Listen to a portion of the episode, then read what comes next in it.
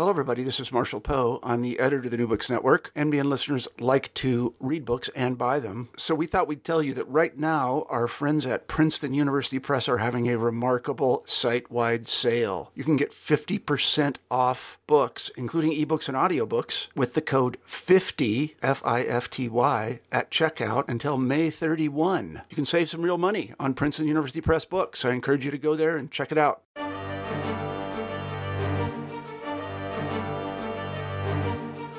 Hello, everybody, and welcome back to New Books in German Studies, part of the New Books Network. I'm Craig Savillo, host of the channel. Today, we'll be talking to Dr. Gabriel Rosenfeld about his excellent new book, The Fourth Reich The Specter of Nazism from World War II to the Present. Dr. Rosenfeld, hello, and welcome to the show. Good to be here. Thanks for having me. Uh, it's a pleasure to have you. Um, we like to begin every one of our shows by asking the author to tell us a little bit about himself. Sure. So, I'm a professor of history at Fairfield University uh, out here in Connecticut.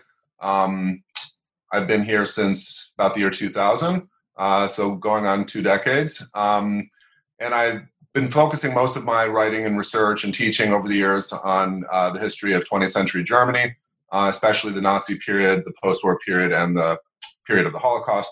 Uh, but especially from uh, a cultural perspective, um, I, have looked a lot at the memory of the Nazi period and the Holocaust and post war West German culture, especially in the areas of uh, architecture and monuments. Uh, and most recently, actually for better part of 15 years now, I've been dealing with a lot of um, research projects on the topic of counterfactual history and alternate history, um, looking at how the ways in which we imagine history might have uh, taken place differently and how those uh, visions, fantasies, or nightmares reflect on how we actually understand history to have happened. Uh, so that interest in counterfactual uh, has led you to this current book, um, so, if you could explain to our listeners um, how you came up with the idea to write this book um, and why you thought it was the right time to write this. Sure. Book. So, um, anyone who's a history of Nazi Germany uh, is more than familiar with the concept of the Third Reich. Uh, and of course, most people over the years have come to understand what the First and Second Reichs were as well. Uh, and without getting into all the details of what separates one from the other, I started to notice already some years back, over a decade ago, um, that there were references uh, every so often uh, to the concept of a Fourth Reich. And initially, I wasn't sure what that was supposed to refer to. But over the last, uh, I would say, five years, I started to realize um, and recognize that there were increasing uh, expressions of uh, anxiety about a potential Fourth Reich starting to circulate in the mass media. So whether it was um, protesters in Greece um, who were condemning Angela Merkel, the Chancellor of Germany, as potentially, you know, subjugating Greece to such an extent that the Germans were once more trying to, uh, you know, foster a, a, Fourth Reich and wield uh, power malevolently in Europe, or whether it was after Donald Trump's election in 2016, how some left-wing pundits were accusing him of introducing a Fourth Reich into America. Um, by this point in time, I was well aware of the fact that it was a signifier, a slogan, uh, an admonitory concept that um, needed to look be looked into a little bit more in detail. And, you know, I'd say over the last five, six, seven years, I began researching the actual history of the concept. Uh, and of course, because um, keyword searches in our era of the internet are far easier than they used to be, um, through a variety of newspaper databases, you know, Google Books and so forth, I was able to, you know, write a very thorough history of the um, concept of a Fourth Reich, how it changed over time. Uh, and the book essentially looks at um, really what's a very surprising history of the idea of a Fourth Reich, tracing it back um, not only to the Bible, uh, but in its more modern incarnation, um, the 1930s uh, and 1940s, where, as we'll probably talk about, um, the Fourth Reich has fairly unusual origins and then, of course, morphs and metastasizes over time to mean any number of things, uh, including a Nazi return to power, but not exclusively a Nazi return to power. Can you talk to us about the sort of the beginnings of your book? Um, why has this been a topic that has been neglected? Right. So it's an interesting question. Um, I would say since the 1940s and the immediate aftermath of World War II, but especially since the 1970s, when pop culture got a hold of the Nazis and never really let them go, uh, which raises, of course, all kinds of present day uh, parallels to the amazing proliferation of Nazis on streaming series like Hunters or The Plot Against America or The Man in the High Castle, which maybe we'll talk about later. Um, ever since the uh, post-war period, the idea of a Nazi return to power has been, uh, you know, fodder for pulp fiction novels and uh, Hollywood films and so forth. And a lot of times the uh, concept of a Fourth Reich gets treated very sensationalistically um, to the point where it's not really treated as a serious concept by professional historians, academics, other scholars, and journalists.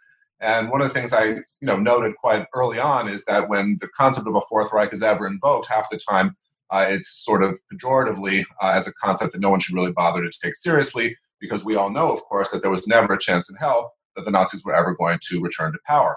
Uh, and for most of the post war period, of course, that was a very optimistic, upbeat uh, belief. It was the consensus, frankly, of most people.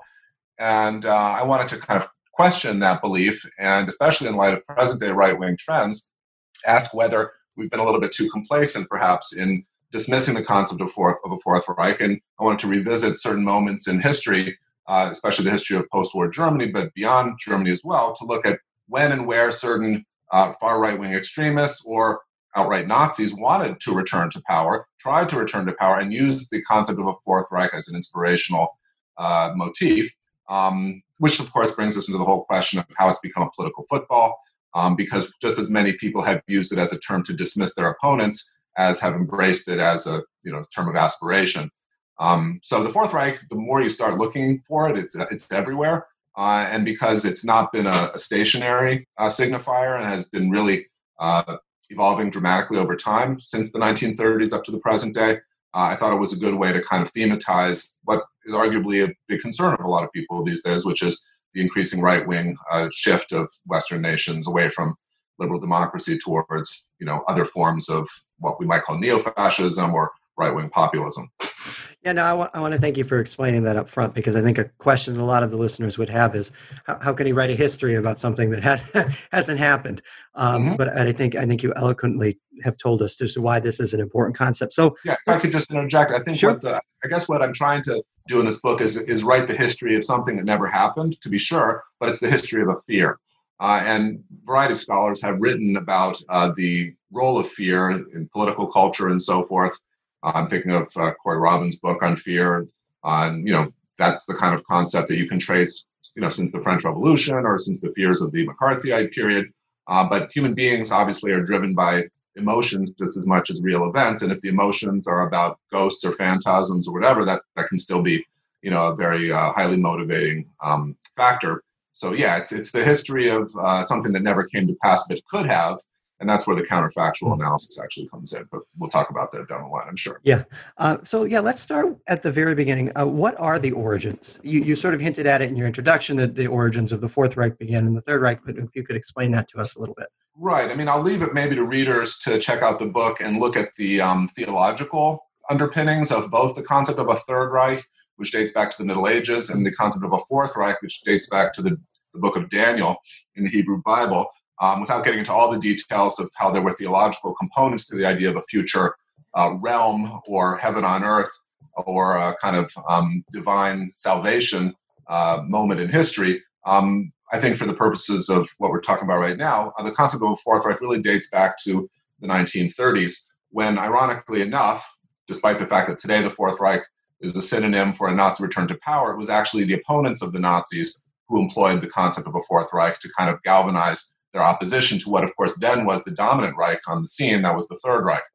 Uh, so, for example, there were members of the Social Democratic Party uh, in exile, like Georg Bernhard, who I talk about uh, early on in the book as one of the major German figures in Paris. Um, he was drafting a constitution in the mid 1930s for a future Fourth Reich, which he imagined would one day displace the current Third Reich of Hitler uh, and bring about a new democratic liberal order um, so if you know you're an anti-Nazi activist and you're trying to uh, come up with a galvanizing slogan that will uh, mobilize your followers to resist uh, the evil Third Reich of the Nazis, well, then maybe a Fourth Reich implies a successor state, one that's obviously moved beyond and has improved upon uh, the horrible state that exists. Uh, and it sort of takes life of its takes on a life of its own from there. Uh, it's hardly only the leftists or liberals who use the idea of a Fourth Reich. Um, there are Jew- German Jewish emigres in uh, on the Upper West Side of Manhattan, Morningside Heights, who sort of cavalierly refer to their new uh, neighborhood in the United States as the Fourth Reich. There are sort of right-wing conservative monarchists who envision a post-Nazi world as a Fourth Reich. There are even renegade Nazis like Otto Strasser and his Black Front, who were interested in the concept of a Fourth Reich as a sort of more humane Nazi alternative to the evil Nazism of Hitler. So it is a grab bag umbrella concept. A lot of people make use of, but of course, as with I guess the history of semiotics in general, it depends on you know who's going to have the power to impose their meaning on the term and what meaning is going to end up uh, prevailing in the minds of ordinary people. And that is something, of course, that has changed a lot over time. Uh, was there any um, sort of higher level discussions of, of, this term in the 30s, or was this mostly, like, say, in the U.S. government, or did did anybody else talk about this, or was this just something that pockets right. of people that were involved? So what I've noticed uh, and what I chronicle in the beginning of the book is that the concept of a Fourth Reich was initially only a German concept. Uh, it was used by Germans um, who were initially exiled from Germany, opponents of the Nazis. Later on, the German resistance actually embraced the concept of a Fourth Reich and trying to galvanize opposition to the regime, especially as World War II dragged on. And then gradually, by I'd say 1944 45, um, many um, leading figures in the anti Nazi movement in the United States, here mostly I'm talking about German exiles and uh, intellectuals and journalists who were involved in organizations such as the Society for the Prevention of World War III they started to use the concept of a Fourth Reich to um, insist uh, towards American pol- policymakers, FDR, Morgenthau, and others, that Germany really did have to be punished severely after the war. Otherwise, a Fourth Reich might come into being. Uh, and therefore, that was sort of used as a way to justify a punitive uh, you know, peace treaty for the Germans. Uh, so, yeah, you're going to see it cropping up in all kinds of uh, different communities, some German, some American, some highly uh, positioned in the realm of policy, others journalists and popularizers in the realm of intellectual life. Um, so yeah, let, us jump ahead a little bit to after the war. Um, how is the term used by Germans in the early Federal Republic? So during the occupation period, which was what the book's first major chapter is about from 1945 to 49, I would say that the concept of a Fourth Reich is very much open, uh, open for um, negotiation. There are some people who want to rehabilitate the concept, uh, to use it as a sort of progressive signifier for the new uh, democratic Germany that's sure to be uh, created. Uh, there are actually arguments among German politicians in 1948 49 whether the new state, before it even exists, before it's even created uh, in the spring of 1949 with Allied permission, whether it should be called a republic or whether it should be called a Reich. And there are some people on, the more conservative wing of the spectrum who say, you know, we want to harken back to the you know good traditions of the Reich in the Second Empire when it was legitimate um, you know, neutral concept, one that, you know, brought about a lot of positive feelings among Germans. Others say, no, the, the, the international world, the international community will never accept uh, a future Germany uh, and take it seriously if the term Reich is anywhere near it. So we have to, uh, you know, forswear that concept, abandon it, and choose the concept of a republic instead. So there was already a lot of um, political bickering about the suitability of the term. Um, but before long, what we end up seeing, interestingly enough, uh, is that a lot of um, American and British journalists, uh, and to a lesser degree, political figures, actually start using the term as an admonitory uh, warning term um, to prevent neo Nazis, or I guess at this point in time, you'd really just call them unrepentant mm-hmm. ex Nazis, or even not ex Nazis, people who still believe in Hitler's vision. Um, there are efforts, and we can talk about them perhaps a little bit, um, immediately after the war, um, 1945 46, there are efforts uh, by um, unrepentant Nazis to try and resist and overthrow Allied occupation. Um, and when these um, rebellions or insurgencies uh, or even attempted coups end up transpiring, and after they get crushed by Allied forces, uh, in the Western media, they're oftentimes uh, described as efforts to establish a Fourth Reich. So before long, even though the term had some sort of hopeful, progressive connotations, it becomes quickly associated with the desire of the Nazis to come back to power, and thus it becomes like a, a scare term. Hmm. Um, can you give um, us one maybe anecdote of a of an attempt, an attempted coup? Sure. So in, in this section of the book, I talk about a variety of um, different efforts by ex-Nazis to return to power. Uh, one was the notorious werewolf movement that already got off the ground um, as the war was grinding to a halt uh, in the spring of 1945 the SS uh, under Himmler had already entrusted um, certain uh, leaders within the SS to try and arm uh, insurgents, people who would fight against Allied soldiers behind the lines. uh, as the war was winding down. And the hope was, I guess to put it in present day terms, that uh, the Germans could accomplish what uh, Iraqi insurgents accomplished in the years after Saddam Hussein was toppled from power. We all know, of course, that IEDs and attacks on Allied forces dragged on for years, uh, whether on the part of uh, you know Sunni groups or some Shiite groups as well. And um, essentially the Germans uh, wanted to make life so miserable for the Allies after the conclusion of hostilities that they would simply up and leave before too long. Now, fortunately, um, the werewolf uh, threat was exaggerated, uh, but it was very much feared at the time um, by uh, Allied policymakers. I mean, Dwight Eisenhower, for example, was convinced that there were 200,000 Nazis ready to launch a resistance movement in the Alps uh, in south southern Bavaria that never came to uh, came to be. And of course, at the end of the day, it was probably only five to six thousand, uh, mostly young German men culled from the Hitler Youth, uh, who were entrusted with sabotaging Allied uh, infrastructure after the war, with launching attacks against German civilians, who were branded as collaborators. Um, but some of the scholars who have studied the werewolf movement in depth have noted uh, that you know several thousand people may have lost their lives at the end of the war in the early post-war period, and so that's one possible um, resistance movement that I counterfactually reflect on maybe potentially having been more serious if it hadn't been nipped in the bud. And then there are some famous um, efforts by Hitler Youth uh, commanders like Arthur Axmann to uh, try and infiltrate the post war establishment and Allied forces. There's uh, another one by a group called the Deutsche Revolution um, to infiltrate um, Allied forces as well. And both of those uh, coup attempts um, were really never that uh, likely to succeed, and they ended up getting quashed in two sort of little known operations, one called Operation Nursery in 1946 and one called Operation Selection Board in 1947. Uh, but I sort of try and recover those lost episodes of, uh, you know, Nazi activity in the immediate aftermath of World War II to um, remind readers that uh, while we may today see German democratization as just a very smooth process that never had any bumps in the road, um, that is something we only realize now with the benefit of hindsight. But at the time, um, and you see this in the media coverage of these coup attempts. Uh, there were serious, serious concerns that the Nazis might return to power, that they might establish a Fourth Reich. And so, in reconstructing these instances, I try and restore some drama and contingency and unpredictability to this period of history, which, while we know today how it turned out, at the time, no one really knew what the answers were going to be and what the uh, uh, outcome was going to look like.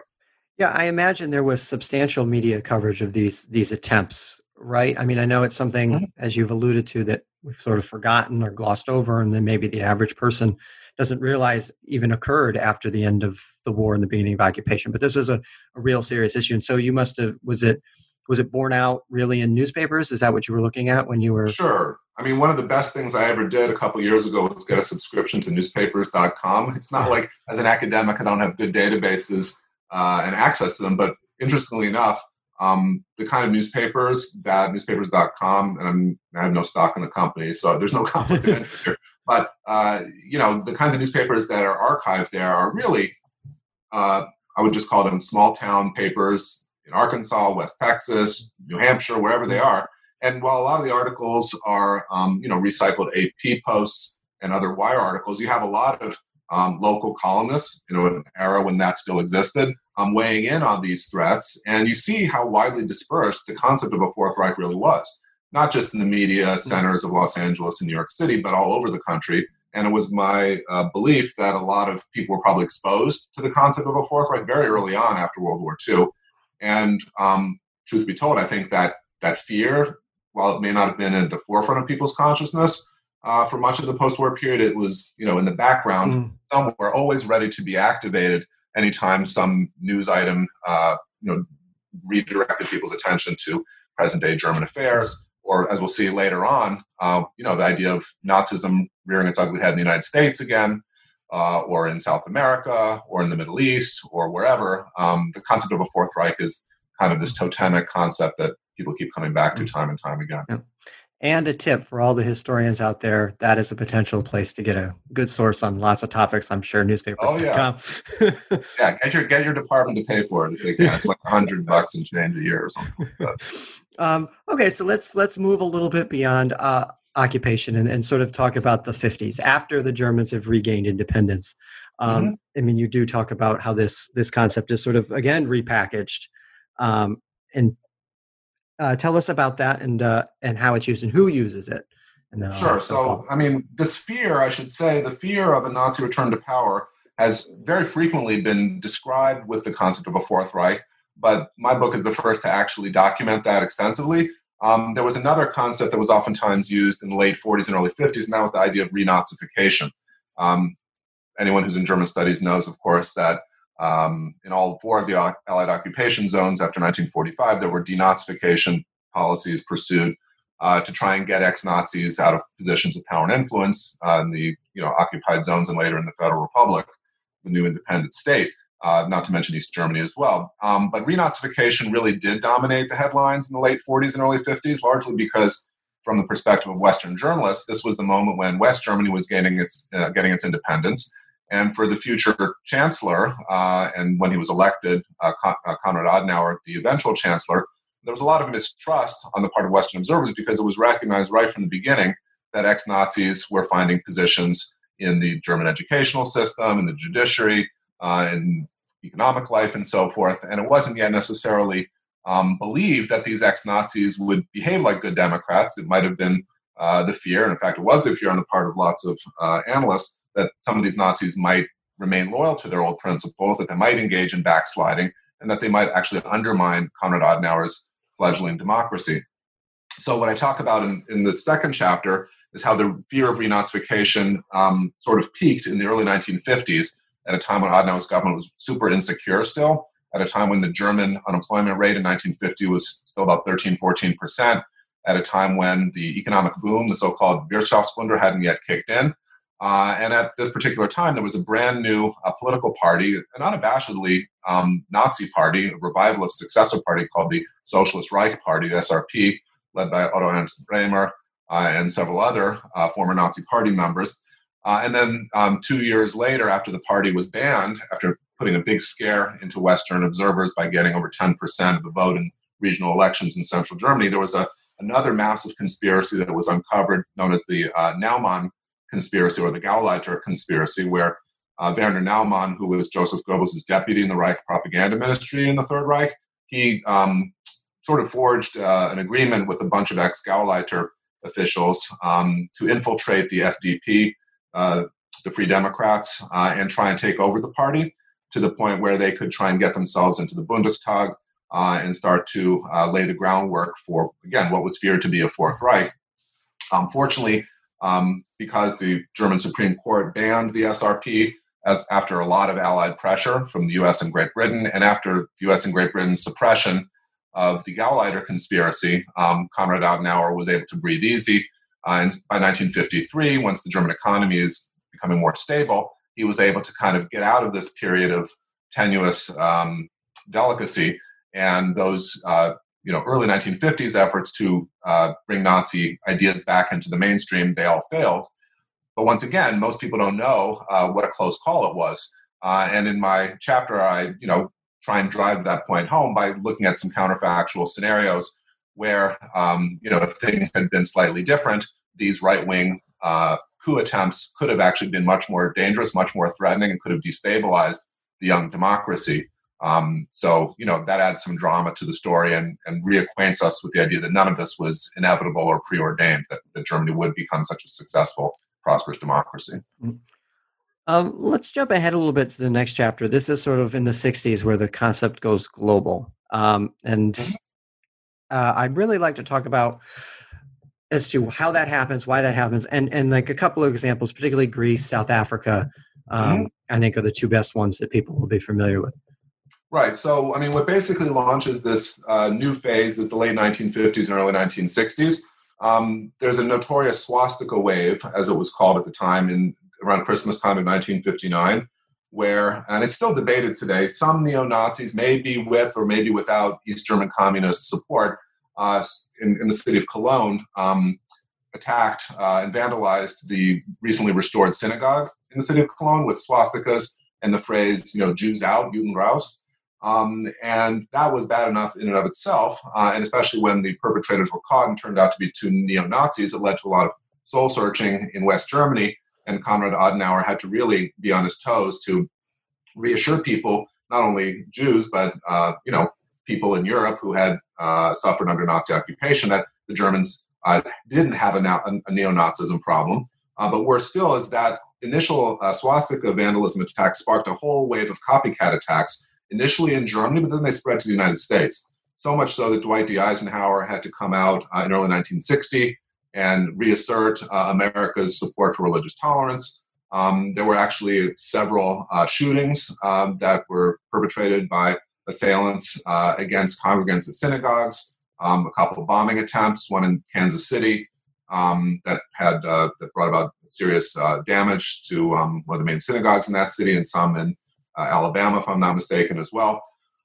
And what it sort of made clear is that starting in the early 1960s, there was an audience for Nazi principles, Nazi concepts that uh, went beyond Germany, and it made a lot of people, especially in the United States, uncomfortable uh, because it um, took place at a time when the civil rights movement was just getting started, and where a lot of opponents of the civil rights movement, especially in the South, began to express their hostility uh, towards uh, you know, equal rights for African Americans by embracing Nazi ideas. This is, of course, where we get this is the same time we get the founding of the American Nazi Party by George Lincoln Rockwell, uh, and a lot of, um, especially younger Americans, who see uh, the swastika as a symbol of, you know, nonconformity, a symbol of, uh, you know, a rebellion. Um, they start to, for example, at various high schools, form clubs uh, and gangs with the name the Fourth Reich, uh, and they start to, you know, pass out membership cards with "I hereby." You know, commit myself to the creation of a Fourth Reich. And, you know, these also, these cases um, were all over the mass media. Um, and what it ends up actually uh, sparking, interestingly enough, is um, an increasing watchfulness, uh, an increasing sense of vigilance on the part of anti Nazis in the United States among left liberal circles, uh, within left liberal circles especially. Uh, and interestingly enough, maybe predictably enough, among the earliest adopters of this concept of a Fourth Reich as, a, as something to be afraid of are African American civil rights activists, um, some of whom by the late 1960s are becoming black nationalists like H. Rap Brown, uh, James Baldwin, the famous writer, and so forth. Uh, and among those people who are constantly warning about a Fourth Reich, um, it's a lot of black activists, but a lot of members of the New Left, uh, college students who were opposed to the Vietnam War, who were opposed, who were opposed by the early 70s to Richard Nixon's corruption, especially after Watergate, um, you'll see that American activists start applying the concept of a Fourth Reich to American trends, underscoring the possibility, maybe even the reality of fascism coming into being domestically in this country. And what I, you know, the concept I, I use to sort of describe that process is the concept of universalization. So, so that if initially in the first 15 or 20 years after World War II, the concept of a Fourth Reich was strictly speaking applied to Germany, now it becomes more broader uh, as a term of usage. So that to come back to your point uh, that you mentioned a couple minutes ago, there are opponents of the Greek uh, military junta who refer to the uh, you know right-wing Greek government as a Fourth Reich. Uh, anti-apartheid activists like Jesse Jackson uh, in the 1980s will be broadly using the term Fourth Reich to refer to um, you know de Klerk's government in South Africa. Um, so you see a broadening and a widening of the concept, and with that, of course, a lot more people becoming uh, familiar with it and becoming curious as to what it even might mean, um, which gets us closer and closer to today's world, I think. Um, so would you would you say that one of maybe not the only reason, but one of the reasons that this term sort of exploded, um, both for people embracing sort of Nazi ideas and those who are anti-fascist, um, in sort of response to the global upheaval. You know, the 1960s mm-hmm. are a very difficult time everywhere across the world. You have Vietnam, you have civil rights, you have other disturbances. It, would you would that would would you place the blame on on the global upheavals to why this term sort of exploded? Sure, I'd say. I mean, if you track the rise and fall of the concept of a Fourth Reich, it very much mirrors um, periods of stability and instability. So it wanes in use and relevance in times when there's a centrist consensus in the political culture of any particular country, but then when you see polarization kick in, when you see uh, the left and right moving further apart from each other, and when, especially on the left, you see uh, growing fears of fascism, domestic fascism potentially uh, being imaginable.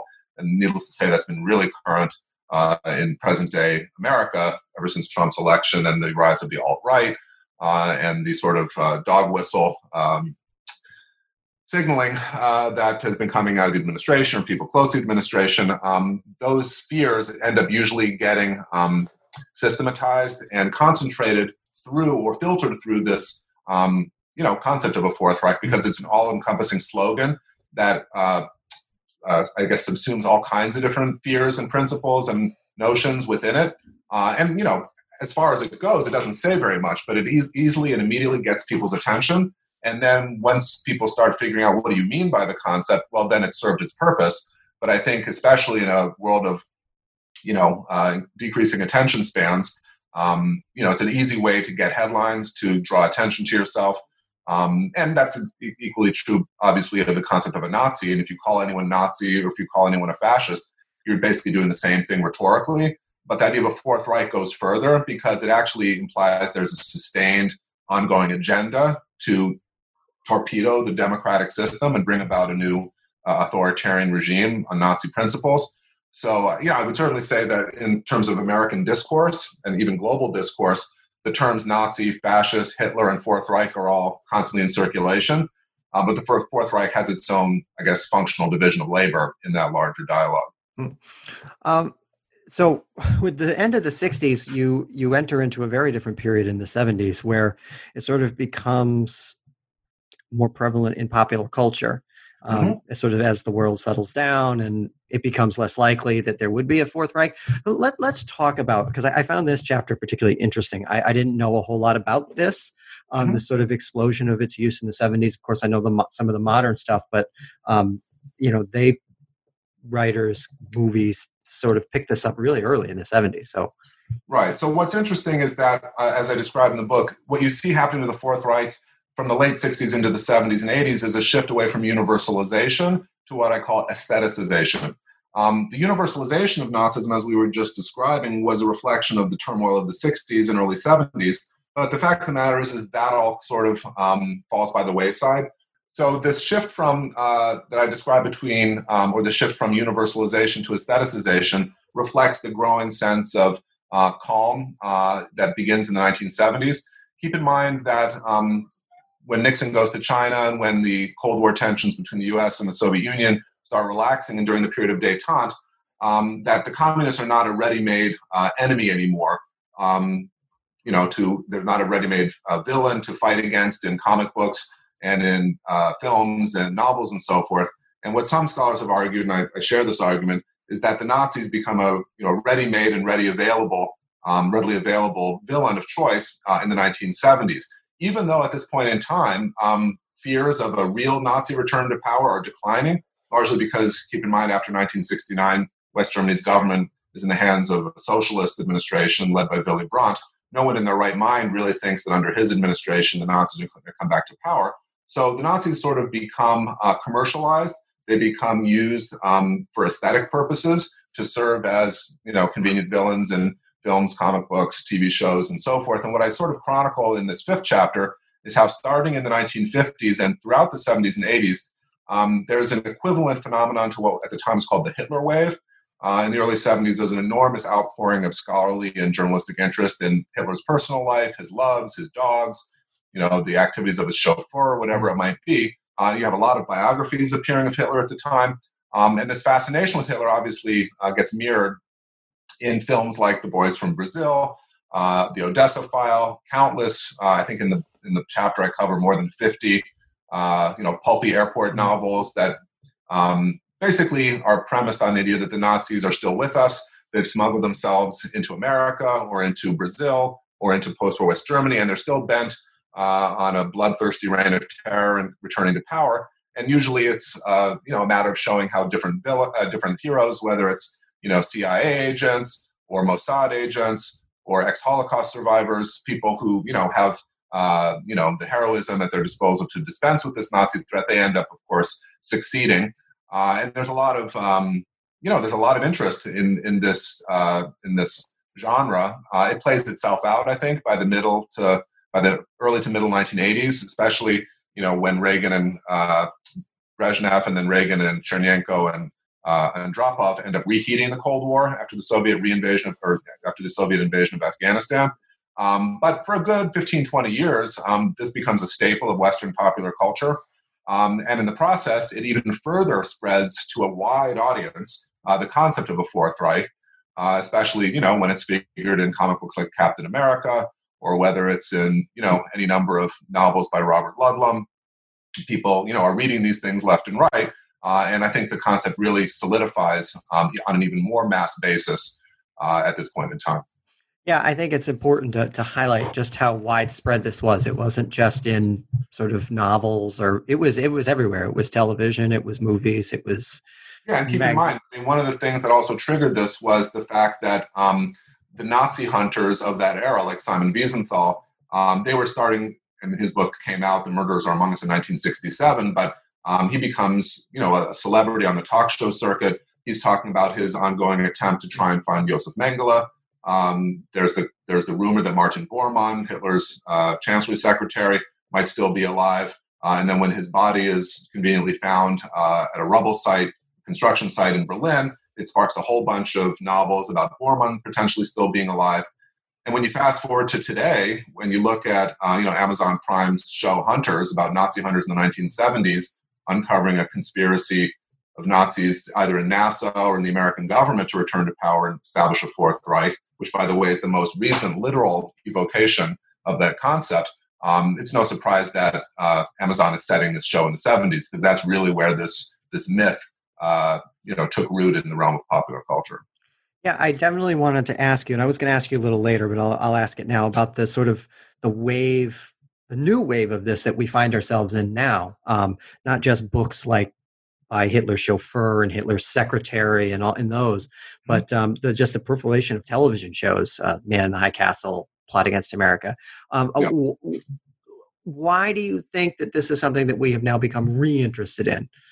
Sure. Well, I mean, one interesting thing to keep in mind about the present day uh, proliferation of counterfactual uh, series, alternate history series, is that many of them are actually based on older works. So, for example, mm-hmm. Man in the High Castle was published in 1962. Um, the Plot Against America was published in 2004, and Watchmen, the comic book, was published, if I'm not mistaken, in 1986. Uh, so those are older texts, but they've been re, um, repositioned to suit the mood of this mm-hmm. present day world. And especially because we're in a world of, um, you know, golden age, as it's been described, of, of streaming television online uh, with Hulu and Amazon and Netflix and so forth, there's been an enormous appetite for really solid content um, and to, you know, dramatize in six, eight, ten part series um, that you can easily binge watch. Um, these kinds of um, really appealing scenarios that in an earlier generation would have just been too expensive to produce on network television or cable. Um, and I think it really obviously, and this is hardly an original point, but it totally suits the present day political moment.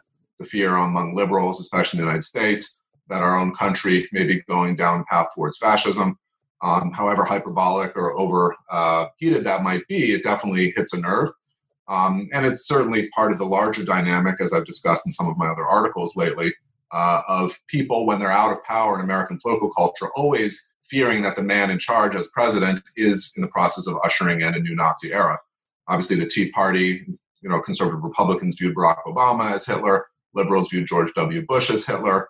Uh, you still see people discussing a Fourth Reich in these contexts as well. But under Trump, um, you know, depends on your political viewpoint, needless to say. But there's certainly more evidence that if anybody were to be accused of, you know, uh, pushing the envelope in that direction, uh, would be him which is why I think HBO's Plot Against America is really um, resonating with a lot of viewers now because it's something that when Roth, Philip Roth first published it in 2004 was seen as a loose allegory to George Bush, but it wasn't seen as anything, you know, that disturbing. Today, it's very different.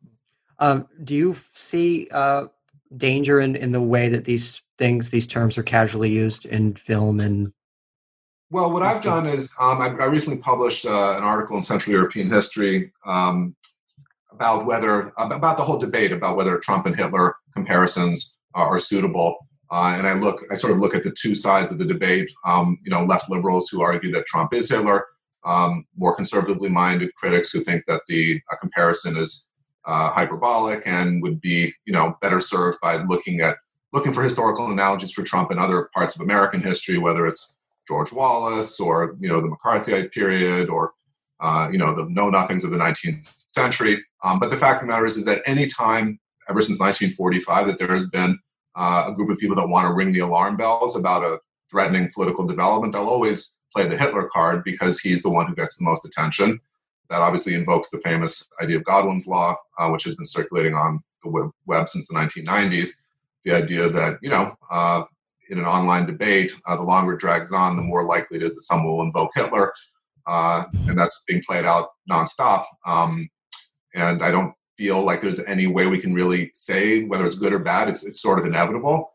Um, and all comparisons, by definition, have to stress similarities as well as differences. So when I, for example, tell my students in my present day Nazi Germany class, who are all writing incidentally about the ongoing media comparisons between Trump and Hitler and whether those comparisons are on target or off base, uh, you know, I say be, be aware of the fact that there are going to be good comparisons, there are going to be less good comparisons.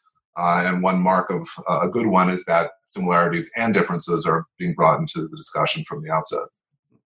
I uh, didn't mean to go too far off on the tangent. I do want to talk about the the last chapter of your book too, um, where after the Cold War, sort of the term becomes re-Germanized, mm-hmm. um, and well, one first explain to us what that is, um, and how is it sort of manifest itself all the way up to today in Germany?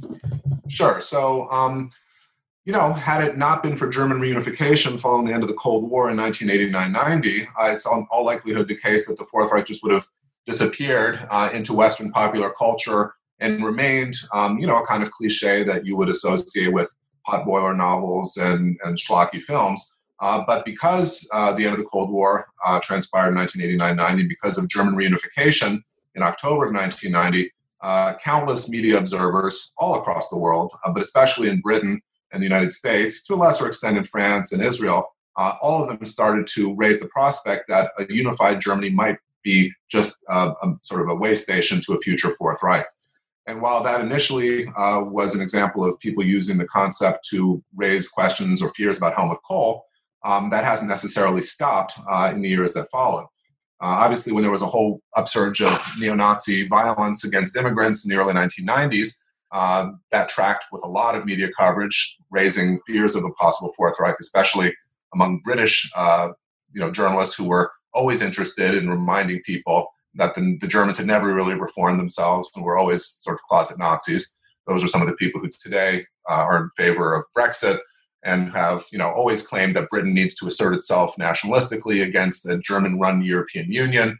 Uh, and of course, after the 2008 financial crash, um, when German austerity policies uh, were foisted on much of the rest of Europe, especially the you know the GIPSI nations of Greece and Italy and Portugal, Spain, and so forth, that led a lot of uh, critics of um, German austerity to start lambasting Merkel's government as yet another Fourth Reich. And what I argue in the book is that um, some of those usages of the concept were really tendentious and flippant. Um, they were mostly meant just rhetorically to express hostility and uh, anger towards Germany. But that being said, there still were people within West Germany, uh, dyed in the wool committed Nazis, who wanted uh, to assertively revive the concept of a Fourth Reich and make use of it as an aspirational term. Uh, and here I talk about people like uh, Michael Kühnen or Manfred Roeder, or some of the intellectuals like Horst Mahler uh, and political activists associated with a German group called the Deutsches Kolleg, uh, who were a bunch of nationalists in the 1990s wanting to um, not really accept uh, a unified Germany on a democratic foundation, but wanted to um, create a vision for German nationalists and right wingers of one day um, demolishing the Federal Republic of Germany and replacing it with, yes, you guessed it, a Fourth Reich. Uh, and today there's still a movement in Germany called the Reichsbürgerbewegung, the Reich Citizens Movement, that has flirted with the concept of a Fourth Reich. Uh, and Pegida uh, and the AFD, uh, while they've been more distant from the concept, what I sort of end this chapter with is um, the idea that if the concept of a Reich has existed in German intellectual and cultural life for a thousand years, and if the concept of a third and a fourth Reich have been, you know, flirted with uh, off and on for many, many decades, there's no reason to suspect um, because of the way the term has oscillated and had peaks and valleys over the years, that it might not potentially in the future become uh, a term that might galvanize nationalists uh, who are trying to create for themselves an organizing concept. Uh, the longer we, of course, move away from the history of Nazi Germany, the more that the stigmas against the term the Reich are going to fall away. And I, you know, wouldn't see it as uh, impossible for a new generation down the line uh, to try and, you know, term for political purposes. Um, thankfully, Germany uh, as in its current incarnation, is very far removed from that. But uh, you know, as I end the book, um, I point out that you know it's not just in Trump's America or in Putin's Russia or in any other part of the world where the term Fourth Reich is being used um, rhetorically. It's even by advocates who believe in the concept in Germany uh, that you know we still have to be on guard about, um, and that's kind of the uh, the way I kind of leave the the, the narrative. Um, as a way to sort of wrap up discussion of your book, I'm wondering if you could tell us one or two things you would like people who read the book or who are listening to the podcast today to take away from it and really sort of have it stick sure. with them. I mean, I guess without sounding too semiotic, I think one important thing I learned from the book is that, you know, there are signifiers in the world, there are words that are buzzwords, but it's really hard to be able to anticipate what those buzzwords really mean. In other words, without sounding like too much of a post-structuralist, you know, you have your signifiers, the words themselves, and then you have the meanings of those words, the signifieds. And what one group might understand the Fourth Reich to mean might be entirely different from what another group might take it to mean. And so when we talk about the possibility of a Fourth Reich, some will see that as a nightmare. Liberal Democrats, of course, would be among the people who would view it as such, but then there are constantly uh, surprising numbers of people who view the concept of a Fourth Reich as a fantasy. So, you know, I didn't end up titling the book uh, Between Fantasy and Nightmare, the idea of the Fourth Reich in Western life, you know, since, since the 1930s, but that was one thing that I was sort of wondering about at a certain point in time. I mean, it's fascinating to argue that one concept could be a nightmare to some and a fantasy for others. And the more um, that you become interested, or the more that anyone becomes interested in, in any concept, sometimes you have to really just historicize it, trace its origins and its roots back to its beginnings, and see how the use of the term shifts over time, which is basically just to, to highlight, I think, what a lot of us would recognize uh, as the sociological foundations of language and knowledge. Uh, so that if we really want to understand, uh, you know, things, concepts at their core, um, there's no essentialist meaning there whatsoever. It's always variable. Well, great. Um, well, I want to thank you again for coming on the show to talk to, about your book. Um, but before we let you go, I always like to finish with one final question and um, ask you, what are you working on now? Sure. So, two projects I'll, I'll, I'll uh, highlight. One is an edited volume that I'm co editing with a colleague of mine, Janet Ward, who's uh, the incoming uh, vice president slash president of the German Studies Association. Uh, it's called uh, Fascism in America, Past and Present, and it's uh, a collection of 12 essays by different scholars who are all working on the history of fascist thinking in, in America, whether in the 30s, 40s, or 50s, or in the present day world. And that's uh, an exciting project because of you know the political backdrop that we're currently living in. Um, but my own solo written project that I'm really excited about is is a whole uh, global history of counterfactual history, which is to say, I'm writing the history of what if thinking in Western cultural and intellectual life, going all the way back to the ancient, dare I say, the Hittites, the Egyptians, the Babylonians and Sumerians, uh, through the Greeks and Romans, through Herodotus and Thucydides and the Hebrew Bible and early Christian uh, patristic writers, through the Middle Ages and Machiavelli and the Renaissance and up through the Enlightenment early modern period. I just finished a chapter on what ifs as they were used during the time of the American and French revolutions, trying to bring it all the way up to the present day. And why would anyone spend all their time doing this? Uh, to sort of um, once and for all topple the biased notion among many historians that real historians don't ask what if. In fact, when you look at the historical record over the last 3,000 years, you find that every single major thinker in the Western tradition has, in fact, used counterfactual reasoning to make any number of arguments on any number of kinds of topics. And what I'm trying to do is aggregate all the moments in time when you see uh, proliferations of counterfactual musings and reflections, whether it's at the time of the Persian Wars or the Peloponnesian War, whether it's at the time of the Crusades or the time of the Renaissance or the Thirty Years' War. I mean, you'll just see um, clusters of uh, thinkers and major figures. Could be Martin Luther, could be you know, Maximilien Robespierre, they're all thinking and arguing in counterfactual fashion. But thus far, there hasn't been anyone who's actually documented all this. Uh, and what I'm trying to do is bring it all the way up to the present in a book that probably will end up being quite long. but I'm hoping I'm around 60% done now, and we'll see how it goes. But I'm really excited about that project. Well, it sounds interesting um, and no pressure, but once it's done and it's a book, um, I'd love to have you back and talk about it because um, I think it'd be a lot of interest in that. Um, well, I want to thank Dr. Rosenfeld again for agreeing to be on the show. Um, it's an excellent book. I cannot recommend it enough. I think you should all go out and get it and read it while we're all at home. um, um, and again, the title of the book is The Fourth Reich The Specter of Nazism from World War II to the Present. And I want to thank everybody for listening, and we will see you all next time. Thanks again.